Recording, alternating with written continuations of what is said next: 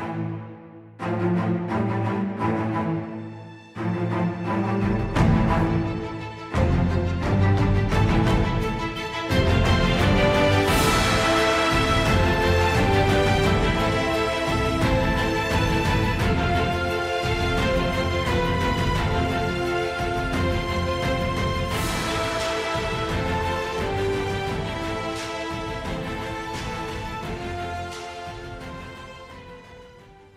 வணக்கம் நண்பர்களே. சென்ற அத்தியாயத்தில் இளஞ்செழியன்கிட்ட யவன ராணிக்கிட்டையும் பேசிக்கிட்டு இருந்த சமணத்துறவி அவனை கூட்டிகிட்டு போயிட்டு ஆம்பர நதிக்கரையோர இருந்த ஒரு வெள்ளை மாளிகையை காமிக்கிறாரு. அந்த மாளிகையில் இருந்தது இரும்பட தலையாரனும் அவருக்கு திடீர்னு சொல்லி அந்த இடத்துல மாளிகையை சுற்றி பல விளக்குகள் வெளிச்சம் தெரிய அந்த மாளிகையை தீ வைக்கப்படுதுங்க. அதை பார்த்துக்கிட்டே இருந்த நம்ம இளஞ்செழியன் எப்படியாவது அவரை போய் காப்பாற்றி ஆகணும் நம்ம அங்கே போயே ஆகணும்னு சொல்லி அங்கேருந்து யவனாண்டிகிட்ட சொல்லிட்டு கிளம்புறாருங்க. கொஞ்ச நேரத்தில் ஆம்பரா அதிகாரியோரம் போயிட்டு இருக்கும் பொழுது அங்கே ஒரு வாலிபனை பல வீரர்கள் துரத்துக்கிட்டு வருவதும் அந்த வாலிபன் வால் கையில் வாலோட ரத்தம் சொட்ட சொட்டு அங்கேருந்து ஓடி வந்து ஒரு மரத்துக்கு பின்னாடி ஒளிஞ்சுக்கிறதையும் பார்க்குறாருங்க. ஆனால் கொஞ்ச நேரத்துலேயே அந்த வாலிபனை சுற்றி நிறைய வீரர்கள் சூழ்ந்துக்கிறாங்க. இத்தோட நம்ம போன பாகத்தில் பார்த்தோம். அடுத்து என்ன நடக்க போகுதுன்னு அடுத்த பாகத்தில் பார்க்கலாம். மறுபடியும்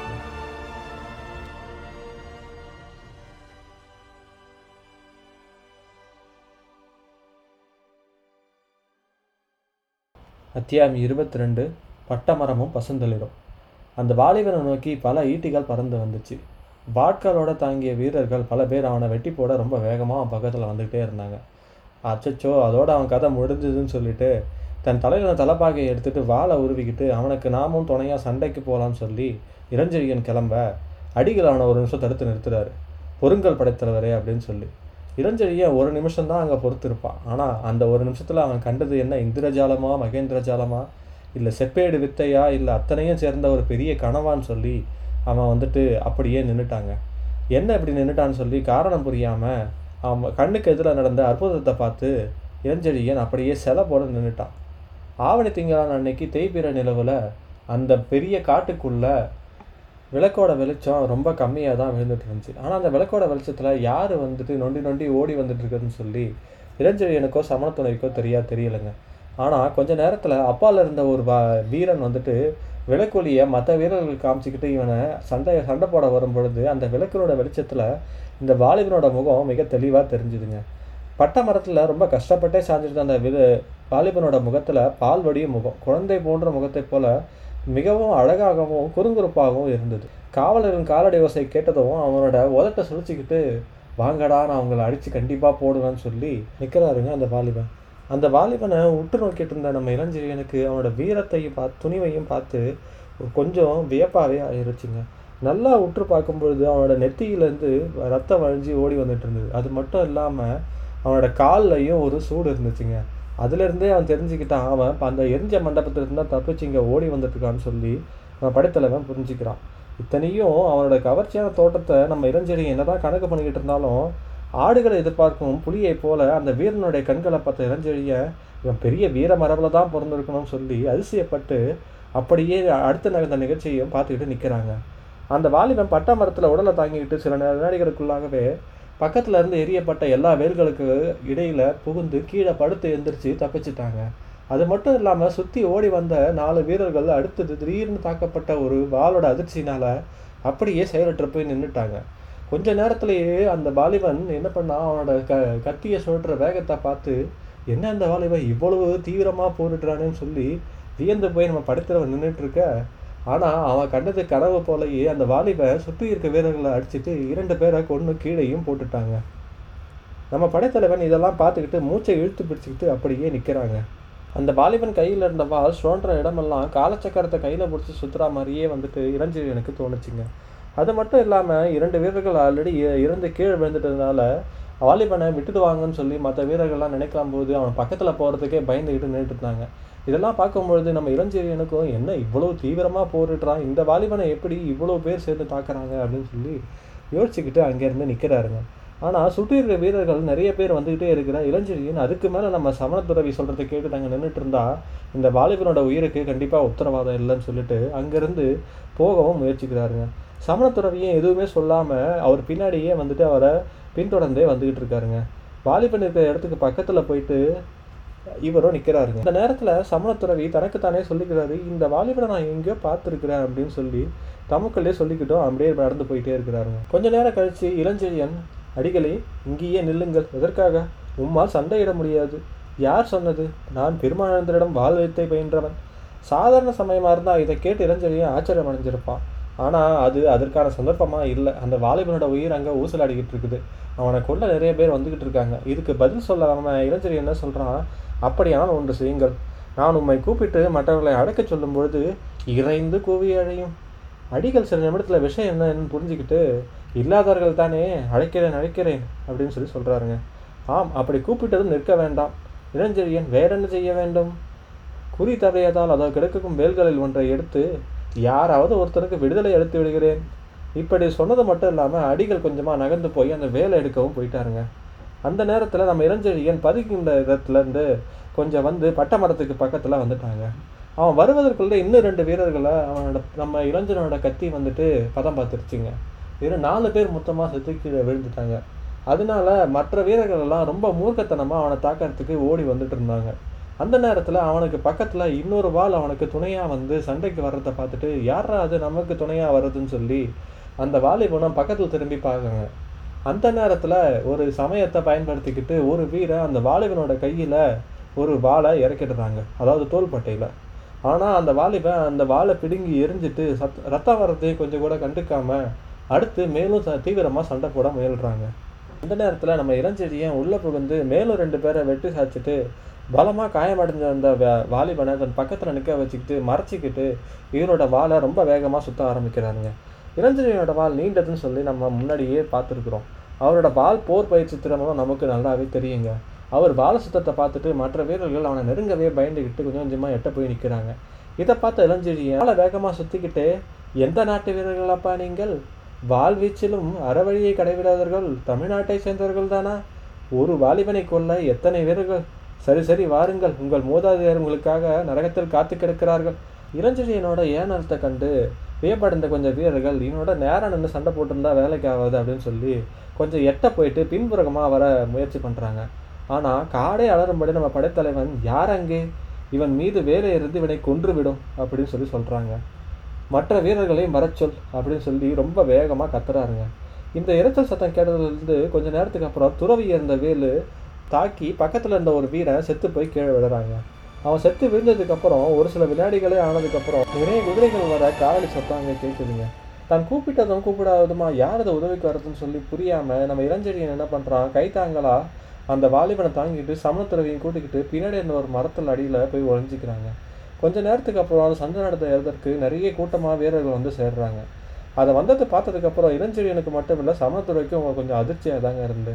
பக்கத்தில் இருந்த காவலன் பிடிச்சிருந்த வெளிச்சத்தில் அங்கே நின்றுட்டு இருந்த ஒரு வீரனோட முகம் ரொம்ப தெளிவாகவே தெரிஞ்சது. அது வேற யாரும் இல்லைங்க? நம்ம இருங்கோவேல் தான். இதற்கு என்ன அர்த்தம்? இங்கு சண்டை நடந்திருக்கு போலுகிறது இருங்கோவேலோட கண்கள் நெருப்பை கக்கிக்கிட்டே அப்படியானால் இரும்படத்தலையார் இங்கே வந்திருக்க வேண்டும்? அப்படின்னு சொல்லி கேட்க மன்னர் என்பது சரியல்ல. ஏன் சரியில்லை? இரும்படத்தலையார் இருக்கும் இடத்தை சுற்றி ஒற்றர்களை நிறுத்தியிருக்கிறேன். அவர்கள் கண்ணில் படாமல் அவர் வெளியில் வர முடியாது. ஒற்றர்களை ஏமாறவில்லை என்பது உனக்கு எப்படி தெரியும்? இந்த மாளிகைக்கு தீ வைக்க வரும் முன்பு அவர்கள் இல்லத்தை கவனித்துவிட்டு தான் வந்தேன். பின் இங்கு யார் போராடி இருக்க முடியும்? அதுதான் புரியவில்லை. சிறையில் இருப்பவன் தப்பி இருக்க முடியாது. ஏன்? அவன் அறையில் இருக்கும்போது அவன் மீது பாய்ந்து அவனை கட்டி போட்டு விட்டோம். பிறகுதான் தீ வைத்தோம். கையால் கட்டப்பட்டவன் முதலில் அதிலிருந்து தப்ப வேண்டும். அதுவும் மட்டும் எளிதல்ல. அப்படியே விடுபட்டாலும் தீயை தாண்ட வேண்டும். தீயை தாண்டினாலும் காவலர்களை தாண்ட வேண்டும். இத்தனை கஷ்டங்களுக்கும் நடுவில் ஒரு வாலிபன் தாண்ட வேண்டும் என்றால் அவன் தெய்வப்பிறவியாக இருக்க வேண்டும். காவலன் இவ்வளோ தூரமாக உறுதியாக சொல்லியும் அவன் மேலே நம்பிக்கை பிறக்காததுனால இருங்கவள் என்ன பண்ணுறான் சண்டைக்கு காரணம் தெரியவில்லையே. இங்கு மாண்டு கிடப்பவர்கள் நாம் அனுப்பிய வீரர்கள் தானே? ஆமாம் ஆமாம் நாம் அனுப்பிய வீரர்கள் தான். வாருங்கள் அப்படின்னு சொல்லிட்டு அழைச்சிக்கிட்டு மற்ற வீரர்களையும் தீப்பந்தத்தோடையும் அவர் அங்கே என்ன பண்ணுறாரு கிளம்பி அந்த எரிந்த மாளிகையை நோக்கி வேகமாக போகிறாருங்க அவன் பேசியதெல்லாம் ஒன்று விடாமல் கெடுந்த இளஞ்செழியன் தூரத்தில் நின்று அந்த பாதகன் நம்பவில்லை அடிகளே. விஷயம் தெரிந்தால் இந்த வாலிபனை விடமாட்டான். ஆம் சொல்லி நம்ம அடிகள் தலையாட்ட கையில் இருந்த காயத்துலேருந்து ரத்தம் அதிகமாக போயிட்டு இருக்கவே மெல்ல மெல்ல அந்த வாலிபன் சோர்வடைஞ்சுக்கிட்டே போகிறாங்க அடிகளே இந்த வாலிபனுக்கு சிகிச்சை செய்தாக வேண்டும். நமது மடத்திற்கு போகலாமா? வாலிபனை காப்பாற்றுவதானால் அங்கு போக வேண்டாம். இருங்கோவிலின் வீரர்கள் மடத்தை சுற்றி காவல் புரிகிறார்கள். உங்களுக்கு தெரியுமல்லவா? ஆம். தவிர நாம் இருவரும் ஓடிப்போய்விட்ட விஷயமும் இந்நேரம் தெரிந்திருக்கும். உண்மைதான். ஆகவே அங்கு செல்வது மட்டுமல்லாமல் நாமும் நம்மை இருங்கோவிலிடம் கையில் ஒப்படைப்பது போலவே ஆகிவிடும். இப்படி சமணத்துறவி கொஞ்சம் நகைச்சுவையா சொல்ல அந்த நேரத்துல நகைச்சுவை ரசிக்காத இளஞ்செழியன் வேறு என்னதான் வழி? சற்று தூரம் போய் வடக்கு புறம் திரும்பினால் மாளிகை ஒன்று இருக்கிறது. அந்த மடத்தில் ரொம்ப பழையமையான வீடு இருக்கிறது. அந்த இடம் இன்னும் பராமரிக்கப்படாமல் அப்படியே கிடக்கிறது. அங்கு எமக்கு தெரிந்த சீடர் ஒருவன் இருக்கிறான். அவன் அந்த இடத்திற்கு யாரும் வரமாட்டார்கள். அப்படியானால் அங்கு அவனை அழைத்துச் செல்வோம் வாருங்கள் அப்படின்னு சொல்லி இளஞ்செழியன் மயக்க நிலைக்கு வந்துட்ட வாலிபனை ஒரு பகமாக கையில் தாங்கிக்கிட்டு நடந்து போக ஆரம்பிக்கிறாருங்க. வீரர்களோட போரிட்ட இடத்திற்கும் அடிகள் சொன்ன தனி மாளிகைக்கும் போகிறதுக்கு ரொம்ப தூரம் அதிகமாக இருக்குதுங்க. அது மட்டும் இல்லாமல் அடிகள் அவங்கள மரக்கூடங்களும் புதர்களும் நிறைஞ்ச இடத்துலையே வழியாகவே கூட்டிகிட்டு போயிருக்கிறாருங்க. ஏன்னா மற்ற வீரர்கள் பார்த்துடக்கூடாதுன்னு சொல்லி. அதனாலேயே அவங்க சுற்றி சுற்றி போக வேண்டியதாக ஆயிடுச்சுங்க ஆனால் ரொம்ப தூரம் நடந்து போனதுக்கப்புறம் அந்த பழைய மாளிகை கண்டதும் அந்த வாலிபன் நிம்மதி பெருமூச்சு விட்டதோட கொஞ்சம் மயக்கமும் அடைஞ்சிட்டான் தலையும் சாஞ்சிட்டான்.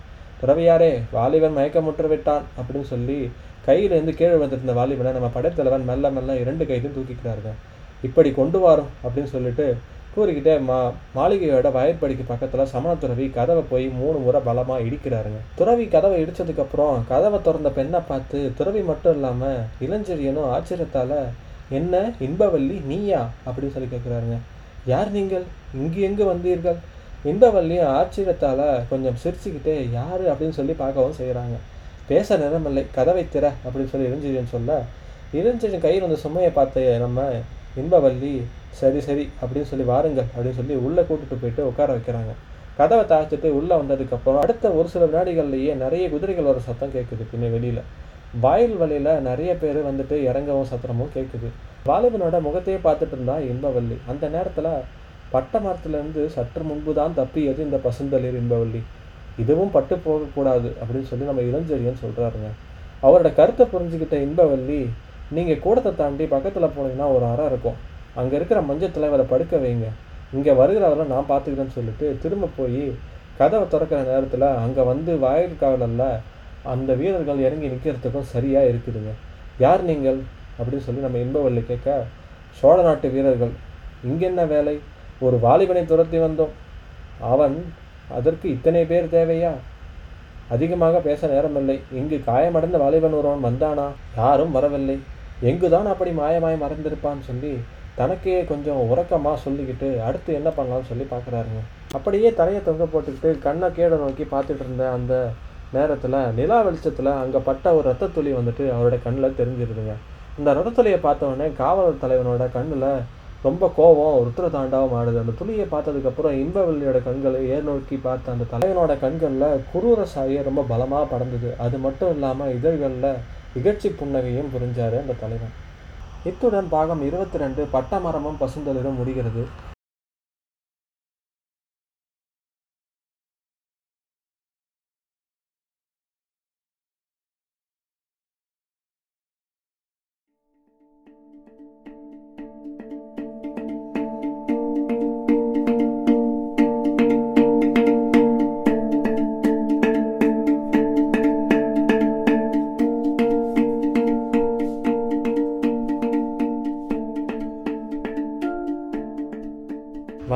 வந்த வீரர்களை இன்பவள்ளி இல்லையா? அடிபட்ட அந்த வாலிபன் பிழைச்சானா? அடுத்து என்ன ஆச்சுன்றதுலாம் நம்ம அடுத்த பாகத்தில் பார்க்கலாம். நன்றி வணக்கம் நண்பர்களே.